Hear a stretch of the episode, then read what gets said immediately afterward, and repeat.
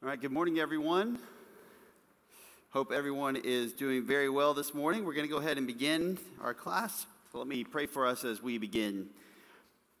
Father, we thank you for another chance to come together as your church. Thank you for the week after week after week consistency that it is and that it brings to our Christian walk to have one another and to be with one another in fellowship in the Lord, to be encouraged by your truth to be instructed and taught and challenged, uh, rebuked, reproved, even. And we thank you that you show us what you expect from us and how we ought to live before you. We are so grateful that we don't serve you according to a mysterious search for a will that can't be found, but rather according to your divinely revealed truth. God, we thank you for the body of Christ uh, to which we belong if we are in Christ by faith. And we thank you for this time that we can come together. We pray that it would be edifying. We pray that it would be fruitful. We pray that it would be instructive for us. And we pray that it would be glorifying to you through your Son, Jesus Christ. And we pray in his name. Amen. Uh, 2 Timothy is where we are at, and we are arriving at the end of chapter 3. 2 Timothy chapter 3. If you would turn there with me, and then I will read verses 14 through 17 and then we will uh, look at that section this morning. 2 timothy 3 verses 14 through 17 it says you however continue in the things you have learned and become convinced of knowing from whom you have learned them and that from childhood you have known the sacred writings which are able to give you the wisdom that leads to salvation through faith which is in christ jesus all scripture is inspired by God and profitable for teaching, for reproof, for correction, for training in righteousness, so that the man of God may be adequate, equipped for every good work. Uh, do any of you ever grow discouraged at what is going on in the uh, larger, so named Christian world? Any discouragement that you ever see? Yeah? What discourages you about uh, the state of visible Christianity? Yeah, Mark.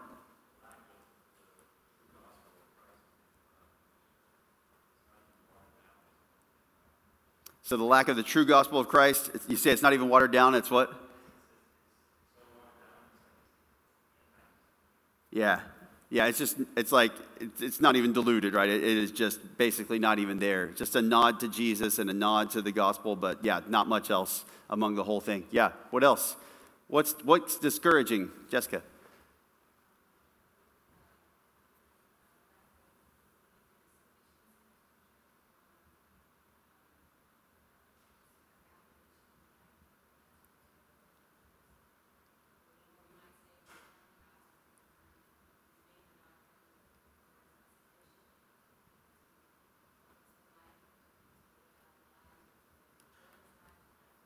Yeah, so the lack of yeah, lack of belief in the sufficiency of Scripture for life and for ministry. Yeah, yeah, good. What else, Kyle? We're diverging.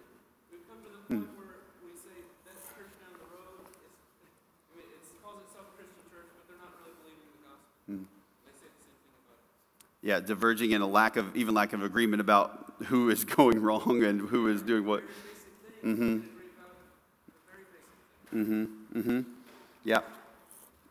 There is a desire Jesus has for his church to be unified. Um, the question is, of course, how you go about doing that. But, uh, but it is, it's, it's not pleasant to watch where people who name the name of Christ are not aligned. Um, there's something about that that is, it's not, that in and of itself is not intrinsically encouraging. Um, yeah, anyone else? Yeah, Jeffrey.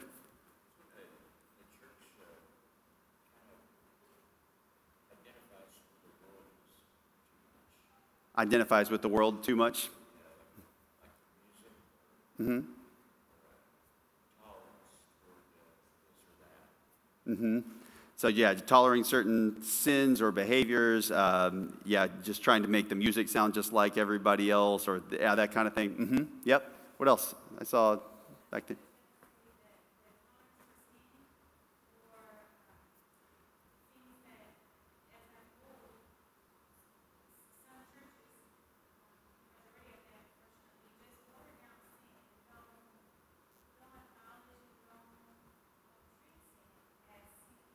Yeah, tolerance for sin, not treating sin as sin. Yeah, it's just, it's something else, making excuses for it or just overlooking it in the wrong kinds of ways, uh, making, excusing it.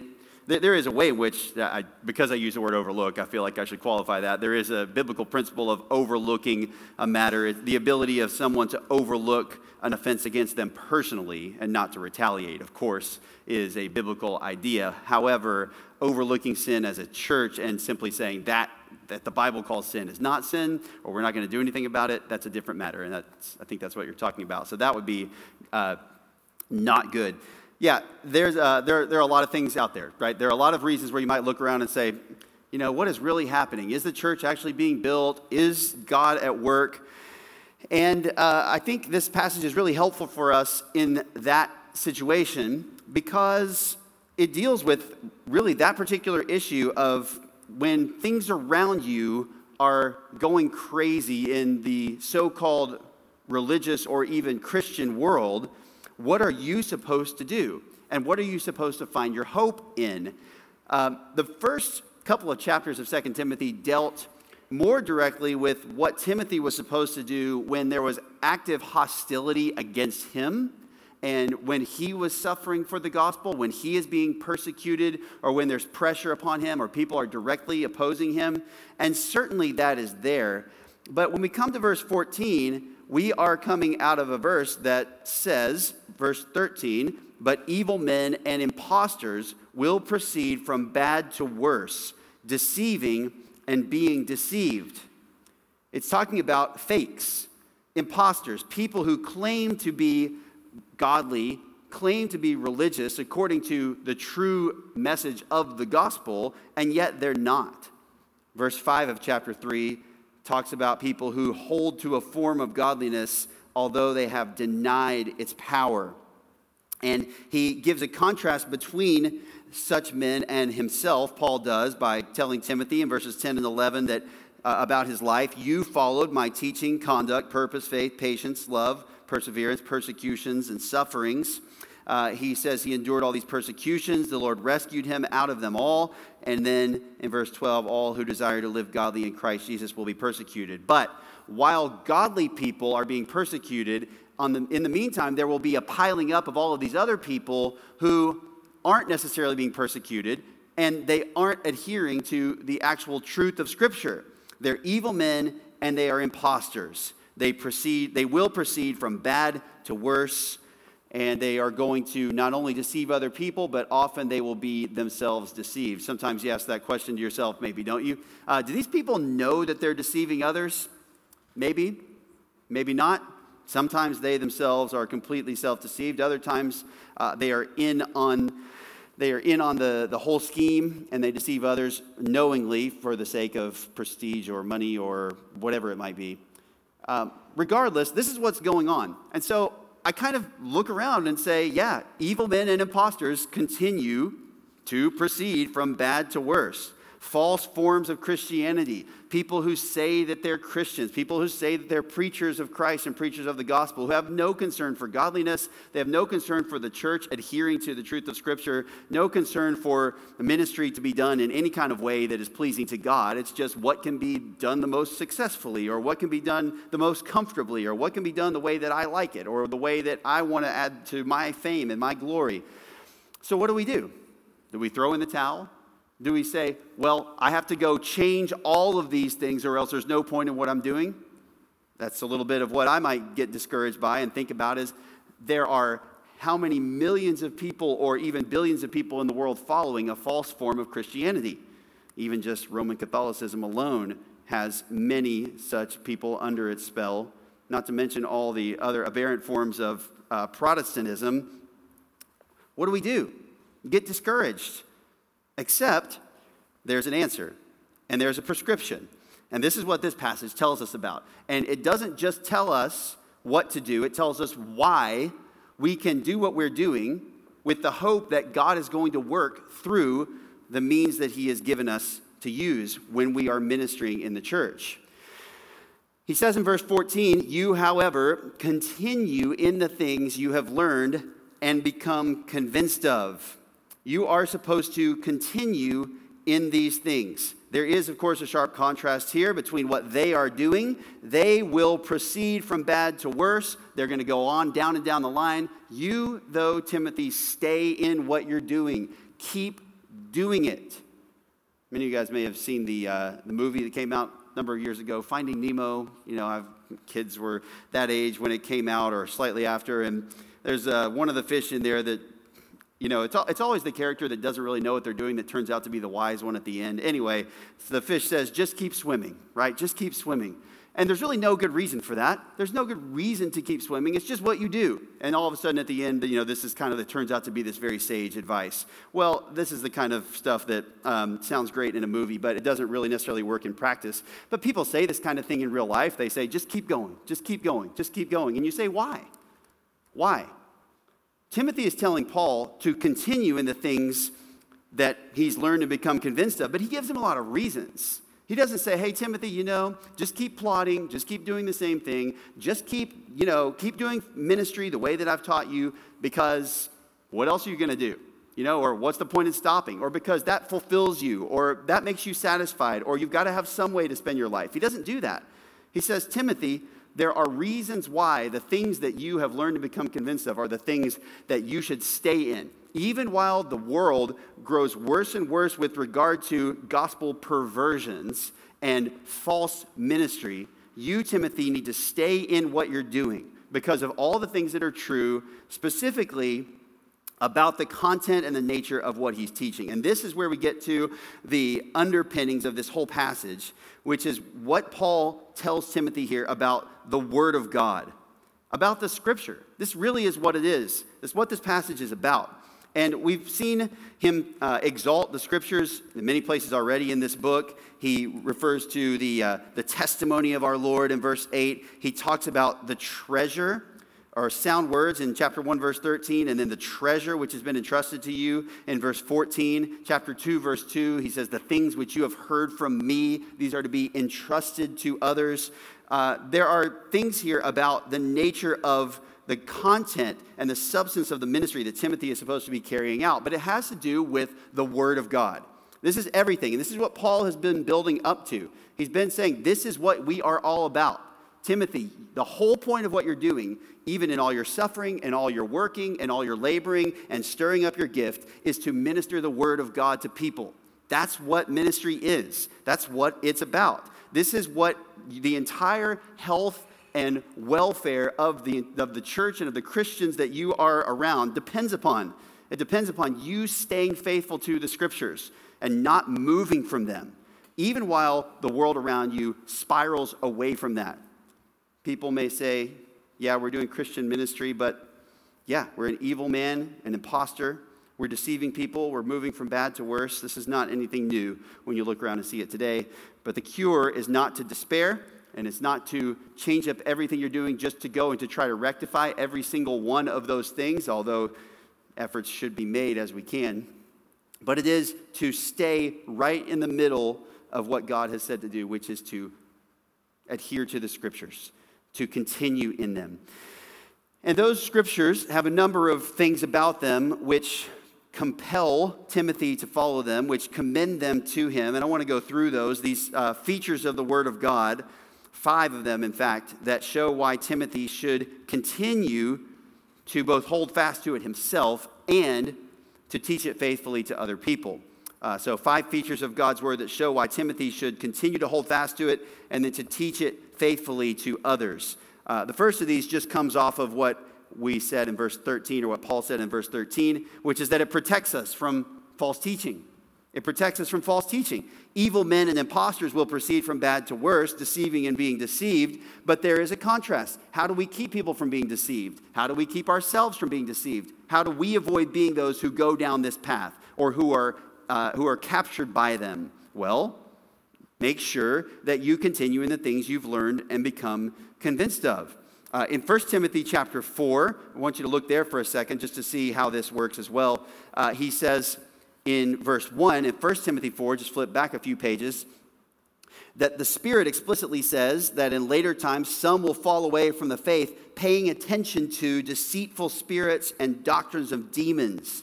They're going to listen to error that comes from people who are teaching them things that are wrong.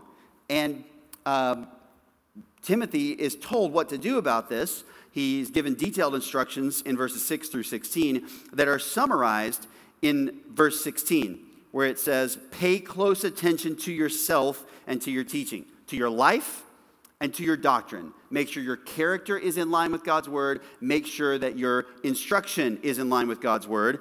And he says, persevere in these things, for as you do this, you will, and it says, ensure salvation. Uh, literally, the idea is that you will save both yourself and those who hear you. Not that you will redeem them, but that you will save them from the context of the chapter, verse 1, which is from deceitful spirits and doctrines of demons, from falling away from the faith.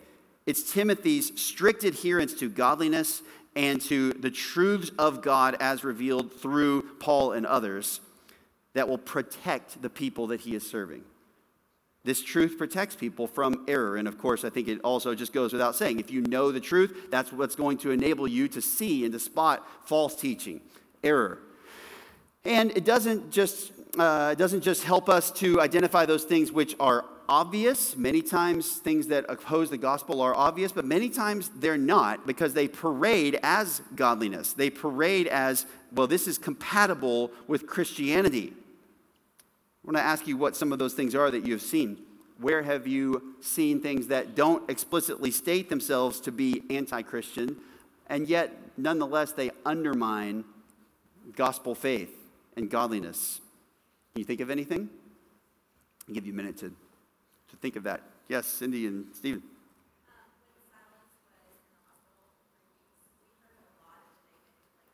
Mm.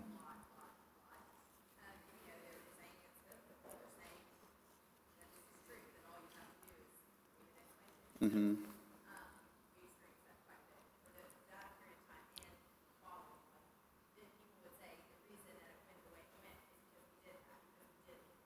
Hmm. Hmm. So name it and claim it. Yeah. You if you just tell God this or pray enough, or if you just really are the one who has the faith, then you'll get this answer to the prayer that you're that you're looking for. Yeah. And of course, what's the problematic outcome of that? Well, God's character is maligned, first of all, even just in thinking that you could do that to him. Um, it misinterprets various passages of Scripture, but also, what happens to your faith when you do name it and you don't get it? And it brings God's faithfulness and God's kindness into question when you have a wrong view and a wrong expectation of what He's going to do for you, and then it doesn't actually turn out that way. So, yeah, but that's all that's kind of pulling things from certain biblical passages. It parades as biblical, and yet it's not. Stephen, what did you. Uh,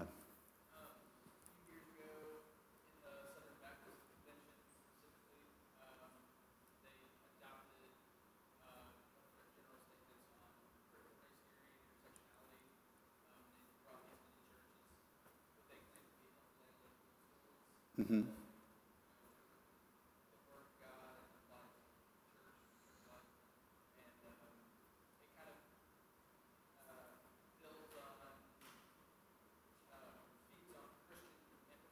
Mm-hmm.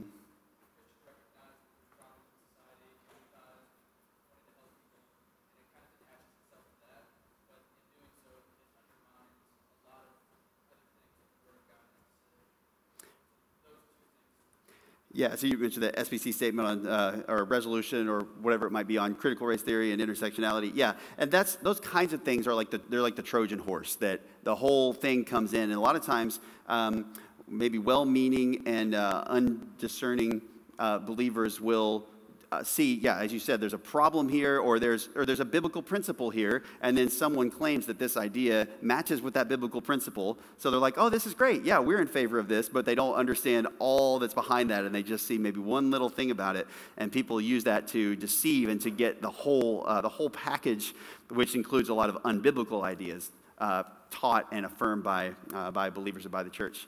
Yeah, Dennis.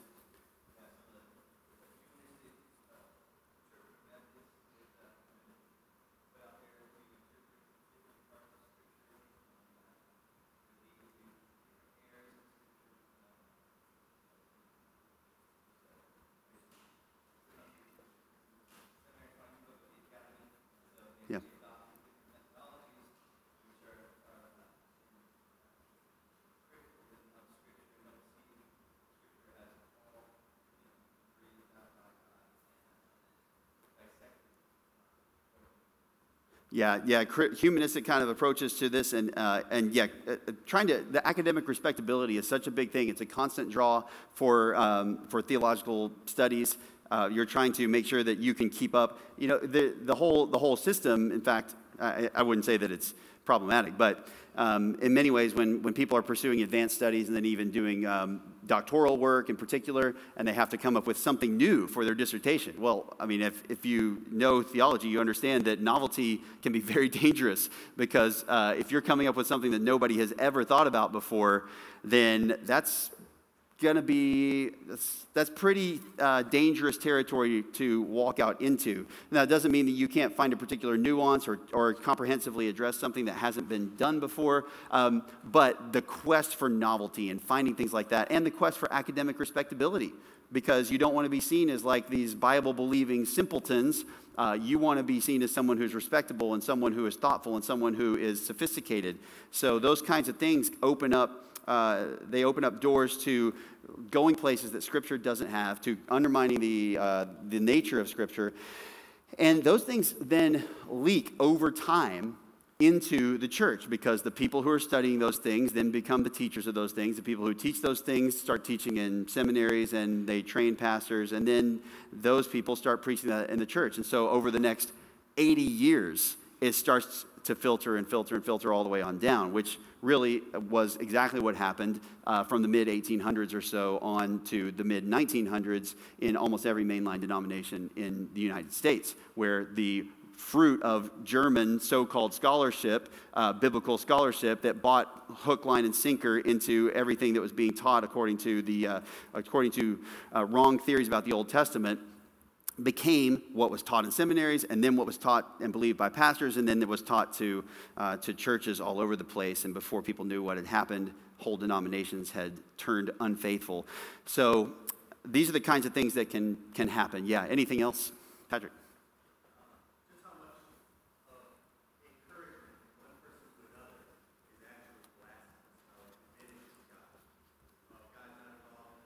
Mm.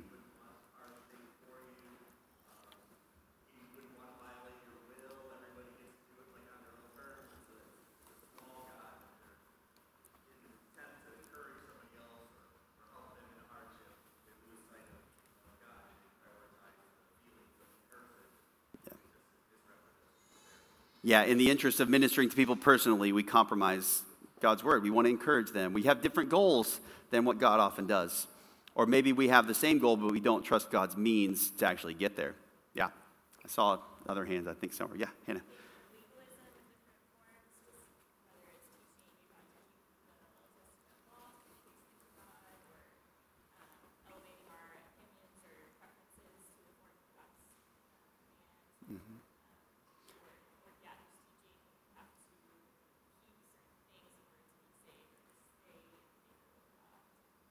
Yeah, so legalism is huge, and uh, it's even trickier when it comes from the Bible in particular. This was why this is why this was such a challenge for the um, the churches in the New Testament era because you had people saying there are certain things you have to do as Gentile Christians, and these come from the Bible. Like these are God's word. You have so you have to keep them, and we struggle with those kinds of things today, sorting that out, don't we? How do we how do we use the Old Testament? And there are ways uh, there there are ways that I think are very clear in Scripture about how to do that, but it's not always obvious by just looking at one individual verse, which commands God's people to do this thing, and then saying, What do we do with this? So, yeah, that can be a very challenging thing in really in all ages uh, for Christians to sort out. Yeah, anything else? Yeah, Matt.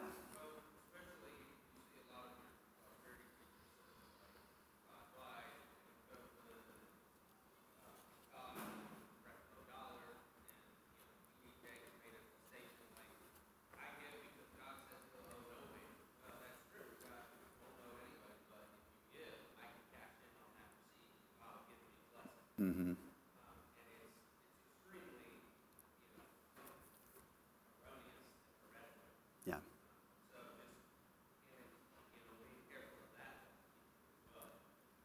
Yeah. Yeah, definitely. Yep. again, taking this idea of like certain passages about reaping what you sow and, uh, and uh, overflowing and saying, well, that means you should give money to me and you'll get this back. And then preying upon people who are vulnerable, like 2 Timothy 3 talks about um, these men who enter into households and captivate weak women weighed down with sins.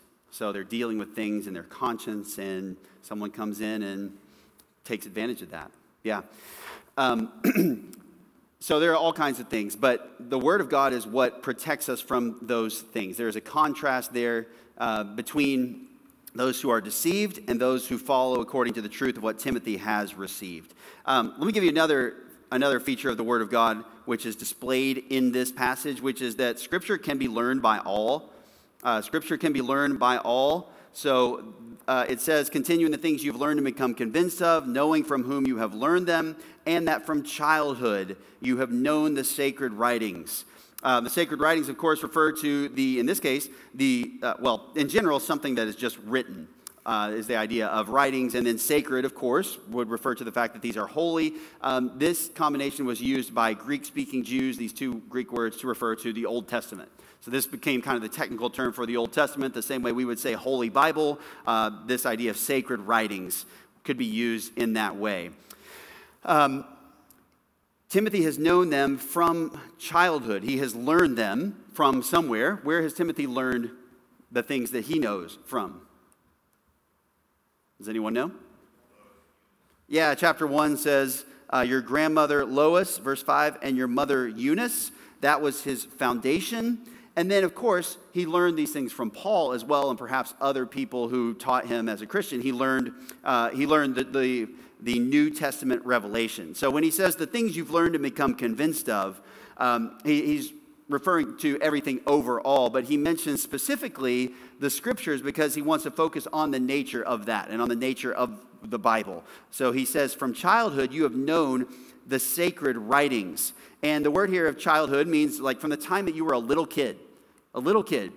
Um, and sometimes people talk about the Bible and they want to talk about it like it's this book that somehow is just incapable of understanding by anyone uh, outside of advanced scholars uh, and some of those advanced scholars would like very much for you to think that about that, so that they're the only ones who have the right answers to those things. But the Bible can be understood. Now, to be sure, there are things that are harder to understand in some places than others. Paul refers to this, uh, Peter refers to this actually in 2 Peter 3.16, referring to Paul's letters. And he actually does so in that passage by referring to Paul's letters as among the scriptures. I'm going to read that for you. Uh, because he says there are some things that Paul wrote that are harder to understand. He says, uh, 2 Peter 3 15, regard the patience of our Lord as salvation, just as also our beloved brother Paul, according to the wisdom given him, wrote to you, as also in all his letters, speaking in them of these things, in which some things, uh, in which are some things hard to understand, which the untaught and unstable distort, as they do also the rest of the scriptures to their own destruction. What is that saying? He doesn't draw a line between Paul's writings and the scriptures. He draws a line between Paul's writing and the rest of the scriptures, which means that he views Paul's writings as among the scriptures, which makes sense because Paul had received divine revelation as an apostle on the same level as Old Testament prophecy, the same level of authority, which is perfect revelation from God. Um, it is interesting that he says some things are hard to understand, but what really is the cause of people having such a hard time with it and not being able to understand and getting wrong? He says the untaught and, untable, uh, and unstable distort them. I just find that so interesting that it's not that it's not just that they're hard to understand. You can work at things that are hard to understand, but when you don't come to the proper conclusion from them, it's not because they were too difficult to understand, it's because the untaught and the unstable distort them. So even things that are harder to understand really only end up in the wrong place um, in the absence of hard work to get them right, or if you just don't want them uh, to be saying what they actually say. This is, to me, where so much of Scripture uh, being used deceitfully comes from it's either people who don't know what they're doing and should not be teaching at all, which Paul talks about in 1 Timothy 1. They don't know what they're talking about. He says it in, uh, in, in these terms, actually. Let me read it to you. He says, uh, um, sorry, let me make sure and get there. He says, uh, There are people who they're wanting to be teachers of the law, even though they do not understand either what they're saying or the matters about which they make confident assertions. So you have people who don't know what they're talking about and shouldn't be teaching, or you have people who are just intentionally twisting the scriptures to make them say what they want to say. You say, that sounds like, can I really say that anyone would do that? Well, God says that people would do that, so we have to be okay with saying that people would do that.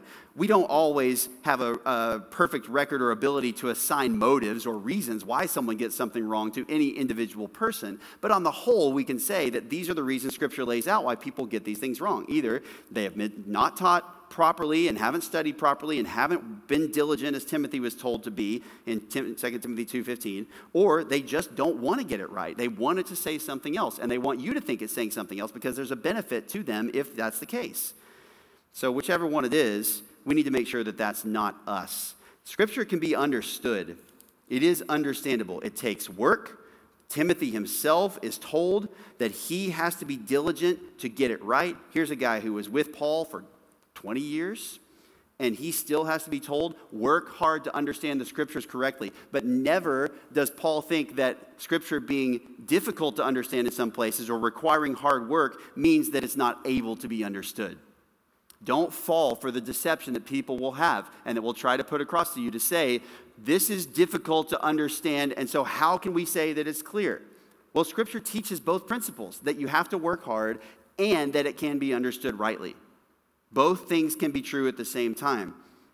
Don't fall for oversimplistic explanations or statements about this that say that you have to have one or the other. Easy, either it's got to come to you right away on the surface with no difficulty, or you can't understand it.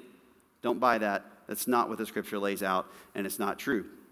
So, uh, the scripture can be learned by all. He has known them from childhood. Of course, this means that you should be learning the scriptures at every age, and you should be teaching the scriptures to children, to people at every age.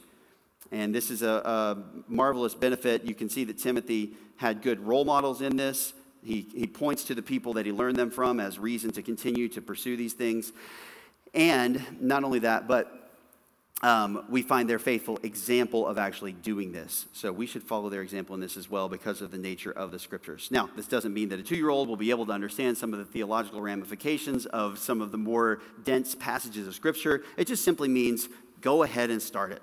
Go ahead and start. Don't wait. Go ahead and start. All right, third feature of the Word of God it gives the wisdom that leads to saving faith. It gives the wisdom that leads to saving faith. And this is in particular about the Old Testament uh, the sacred writings, verse 15, which are able to give you the wisdom that leads to salvation through faith, which is in Jesus Christ. The Old Testament makes you wise. It says so in a number of places. But there is a particular kind of wisdom that is most valuable, which is giving you the capacity and the framework and the, the sort of vision to be able, when you see the gospel and when you hear it, to actually respond in the way that you're supposed to, which is by faith. It gives the wisdom that leads to saving faith. So he says, it is able to give you the wisdom that leads to salvation through faith, which is in Christ Jesus. Um, that phrase, salvation, which is in Christ Jesus, I just want to point, uh, point to three particular points about this. First of all, you need this salvation. Many of you who are here have this salvation, but this is the salvation from sins that we all need. We need to have our sins forgiven. You must have your sins forgiven. We all stand before God guilty from our birth. We do things that, re- that rebel against God. We go our own way, and unless God changes our hearts, we will continue to do that. And because we sin against God in various ways, we rack up a debt of sin, of guilt before God. And God is holy and perfect, and we're not. So we owe Him paying a penalty for that. And we can't pay that other than the justice that God gives us in the final judgment. And yet Christ came into the world to die as a substitute for our sins. And this salvation provides a way for our sins to be forgiven. and for us to have eternal life. We need it, you need it, I need it, we all need it, and we only uh, can stop from doing anything else if we have come to the faith that results in this salvation. Um, the other, uh, the second thing to note, of course, is that this salvation comes only in Christ Jesus. It is only in Him, salvation through faith, which is in Christ Jesus. It is directed at Him. Uh, it's a very uh, it is a very specific kind of salvation. It is only in Him because He is the only perfect substitute as a sacrifice. He is the only God man. He is the only mediator between God and men. As Paul says in 1 Timothy chapter 2, the man Christ Jesus. There's only one. So there's one Savior, and it is Christ. And then this points, to us, uh, points out to us the fact as well that salvation is through faith and not by any other means. It is not by works, it's not by merit of any kind, it's not by self improvement, but salvation is through faith targeted at Jesus Christ. Faith which is in Him, upon Him, faith which is toward Him, which means we believe what He says, we believe what He did, we trust in His sufficiency, and we trust in Him and His ability to save us. So salvation comes through faith in Jesus Christ, and the scriptures give us the wisdom to do that. You say, well, what's the point in teaching people the Bible and teaching kids the Bible and teaching them to obey the Bible, even if they're not yet Christians? Well, there's a whole lot of point to it, not least of which is this that knowing the Old Testament rightly and really knowing the New Testament now that we have it enables a person, when they encounter the gospel of Christ, to respond in the way that they should. So it gives the wisdom that leads to salvation through faith, which is in Christ Jesus. Number four, fourth principle of Scripture, about Scripture here, the fourth feature is it is inspired by God and is completely perfect. It is inspired by God and completely perfect. Uh, it says all Scripture is inspired by God. What does that mean? Does anyone have another version that says something different than that? Stephen? Breathed out? Okay. Breathed out. Yeah. Anything else? What's that? God breathed? Okay, yeah, God breathed. Yeah, I like the uh, rendering breathed out. Is that ESV? It says that? Yeah. Yeah, breathed out is good. Um, God breathed is good, but it can kind of sound like maybe God's breathing it in. Not that that's the case, but breathed out does express that idea that this is what's coming out of God's uh, figurative mouth. It's coming from Him. These are the words that come from him. So inspiration doesn't mean God, you know, got really excited or somebody got really excited and decided to do this. All scripture is inspired by God, meaning that it comes out of him. These are his words. What is on the page that you have are the words that came from the mouth of the Lord. And that is true about all scripture. Uh, I want to consider a few things about inspiration First of all, how did it happen? What's the process? Uh, 2 Peter chapter 1 gives us a very good summary of this. 2 Peter 1, uh, verse 20 and 21. 2 Peter 1, verse 20 and 21. But know this, first of all, that no prophecy of Scripture is a matter of one's own interpretation, for no prophecy was ever made by an act of human will but men moved by the Holy Spirit spoke from God. When you hear it's not a matter of one's own interpretation, what does that sound like? Not one's own interpretation.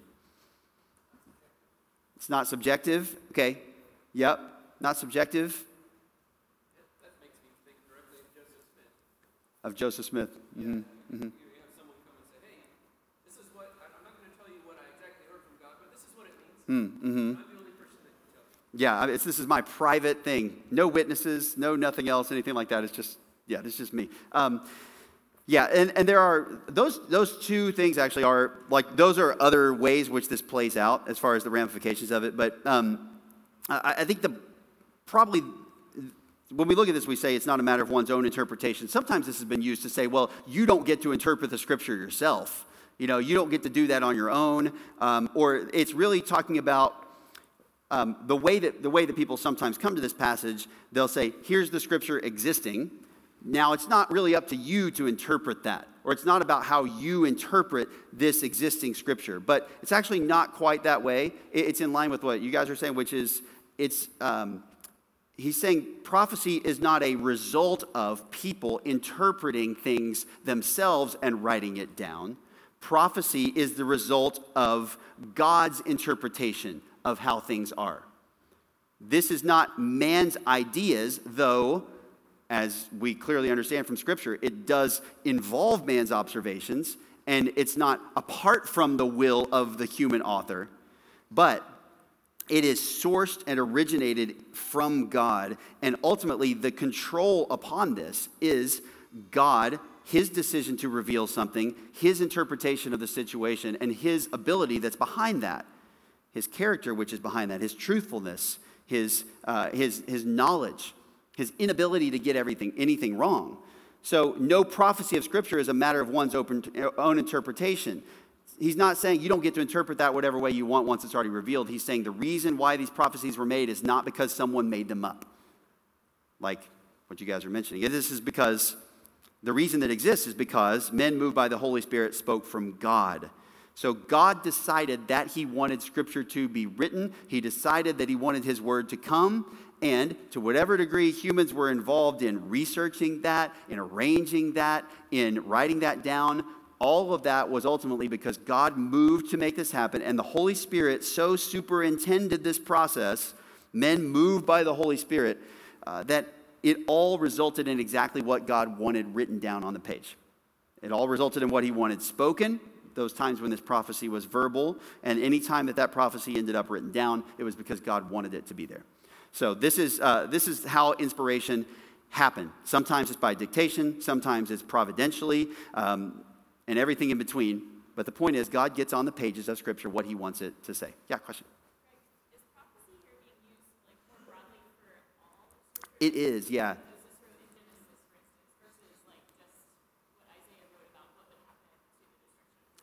Yeah, that's a great. I'm, I'm, glad you asked that because yes. So prophecy. Um, I, I, should I should be clear about that. This is not just about foretelling future events. Prophecy here um, refers to I mean, I think directly there is a, a prophecy that he's talking about the prophecy of the future in 2 Peter about the, the coming of our Lord Jesus and the coming kingdom of God.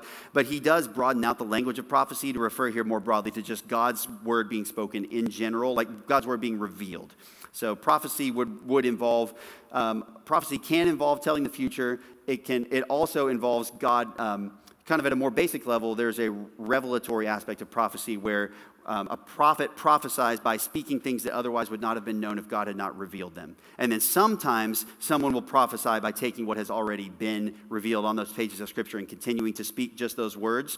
Um, I would not go so far as to say that we should I think we should be really careful, at least, about using the word prophesying to refer to preaching or teaching.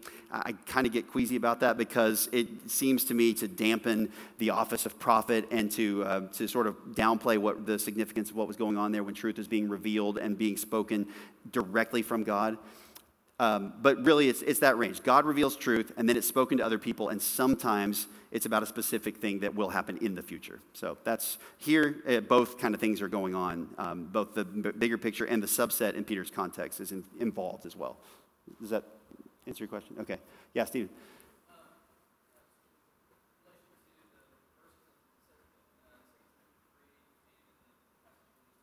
Yeah.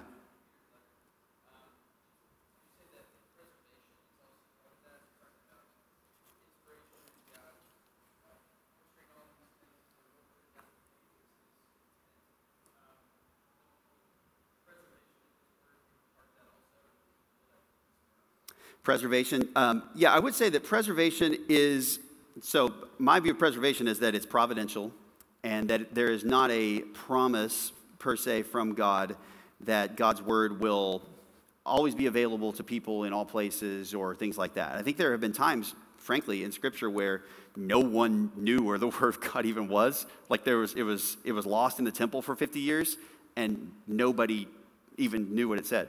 Um, so, which resulted in people disobeying it and, and uh, bringing judgment upon themselves.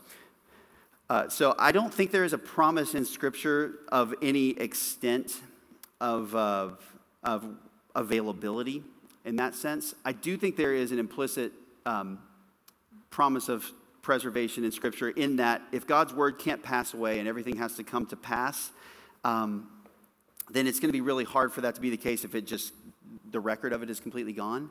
So I do think that there is, there is an implicit promise of preservation, that, uh, that Scripture will be around somewhere in some way, even if maybe certain people don't have access to that, or if it's, or if it's lost for a while. Now, I think we've probably, I mean, hopefully we've passed the point where that, because Scripture is so widespread now, and, and it's, it would be really hard to get that toothpaste back in the tube, right? You just, it's all, so many people have it, digital, hard copy.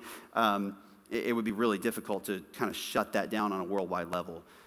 But I don't know that God necessarily promises that there won't be a time when no one will really know and be aware of it at that moment. Um, again, I think it's basically infinitesimal odds that that would happen, but, but I still think it's not necessarily promised as such. Yeah. Uh, yeah. That's, no, no, okay. Um, yeah. I'm realizing here, by the way, we're going to have to turn this into two parts. Um, because we, we've got to talk about what Scripture does when we get to verses 16 and 17 and its uh, sufficiency in particular, as Jessica mentioned earlier. Um, let me, let's, so the process of inspiration, um, we can talk more about that if you have questions about that, or um, I, I, do want to mention the extent of it as well and, and how this passage um, speaks to that. But yeah, any other questions at the moment on the process?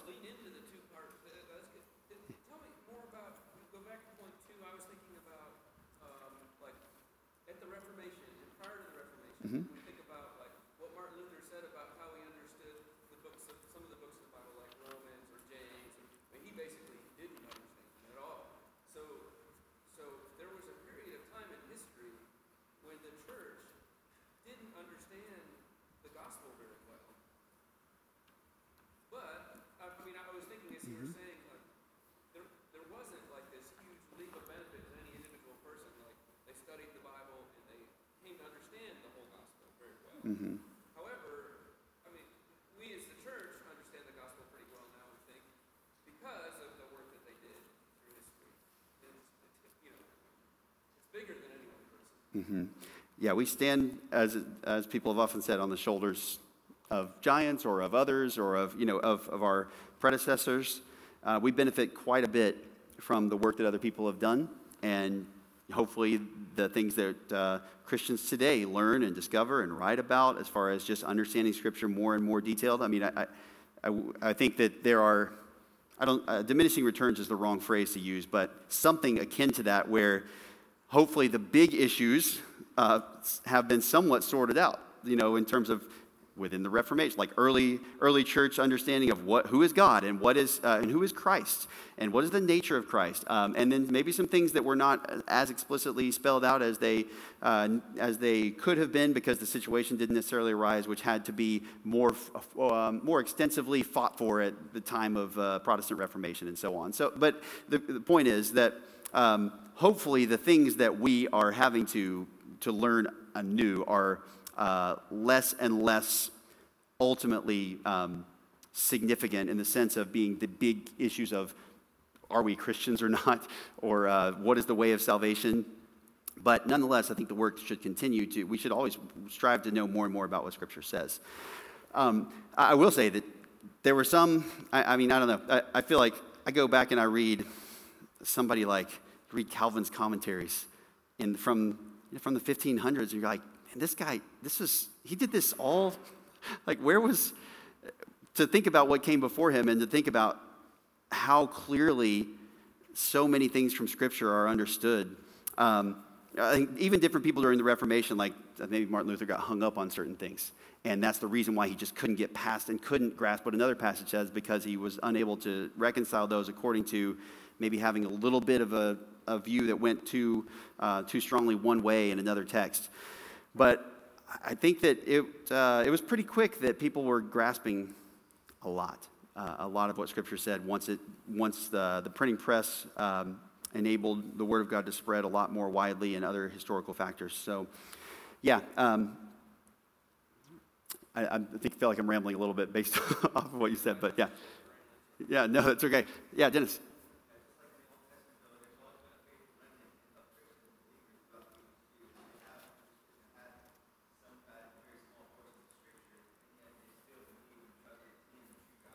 Mm-hmm.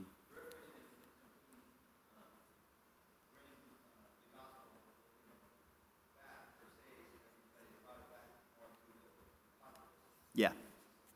Yeah, yeah. The, just because we don't read all the writings, or, or well, maybe non existent writings, but we don't, just because we don't read things from gospel believing people during, say, you know, uh, much of, uh, much of the previous couple of centuries or previous couple of millennia, doesn't mean that they weren't there. Yeah, yeah, yeah. I, think people, there were faithful people. Mm-hmm. But, but also, if you read like Augustine or Aquinas, there was a lot that they didn't understand. Mm-hmm. And that indicates that probably there was nobody around who understood. But there was still, you know, and, and that applies to us too. Like there's a lot that we don't understand, but we can still like hang our hat on. I'm following God. I'm, I'm going to put my faith in the work that Jesus has done, even if I don't understand, you know, the in- intricacies of you know whether babies are in heaven or not, or whether you know there, there are lots of about in this world uh, that we don't we still don't understand that are very meaningful. Or how to interpret some of the prophecies that are in Revelation, for example. Yeah, and we still we start with do we who is God and what what is our responsibility before Him and what is, who is Christ and what has He done and yeah we go from there. Now we get that from Scripture, and so that's why it's so important to understand what Scripture is and the nature of this as authoritative and inerrant. Um, but then we then we go on from there. But of course, as he says, I mean, there are going to be things where, because we don't believe the gospel, we want to take advantage of the fact that we do have all scripture and we know all of these things and we need to build upon them. So, yeah, someone can be saved by understanding a very small portion of scripture. Um, we would not want to stay there. You know, we would, we would want to strive to move forward, and God has given us the scripture so that we would do that. And just the fact that people were had that hidden from them for uh, the fact that this is not so widely proclaimed um, by anyone naming the name of Christ uh, in many cases, in many places, for a long time is, is um, really beyond unfortunate. Yeah, Ryan.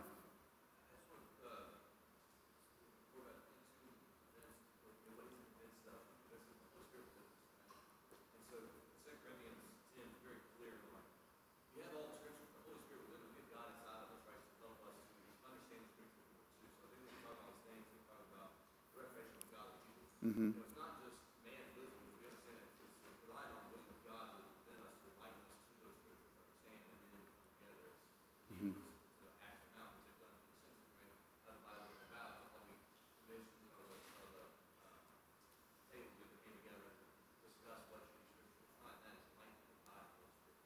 Yeah, I mean, the reason why people believe the gospel is because the Spirit of God gives them the willingness, there's sort of a moral um, ability to understand. Second, 1 Corinthians 2 says that, uh, that it is, there, there are spiritual things which are understood by those who are spiritual. So we have the Holy Spirit as Christians. We're able to then understand. We're able to understand the truth of God. Of course, um, this it is the Spirit of God that um, causes us to be born again and to respond by faith to the gospel in the first place. So we are receptive to the things of God because God has given us a new nature and because He opens our heart to believe those things. So that's going to be a vital component of this as well, of course, in recognizing that. And that's why, at the end of the day, the reason why we believe Scripture to be what it is is because God has convinced us of this. There are a lot of arguments that go around it, and um, we could talk about all of those reasons, but at the end of the day, God persuades Christians to listen to His word. And as Jesus said in John 10, my sheep hear my voice, and I know them, and they follow me. Why? Because we just are drawn to him, because we recognize his voice.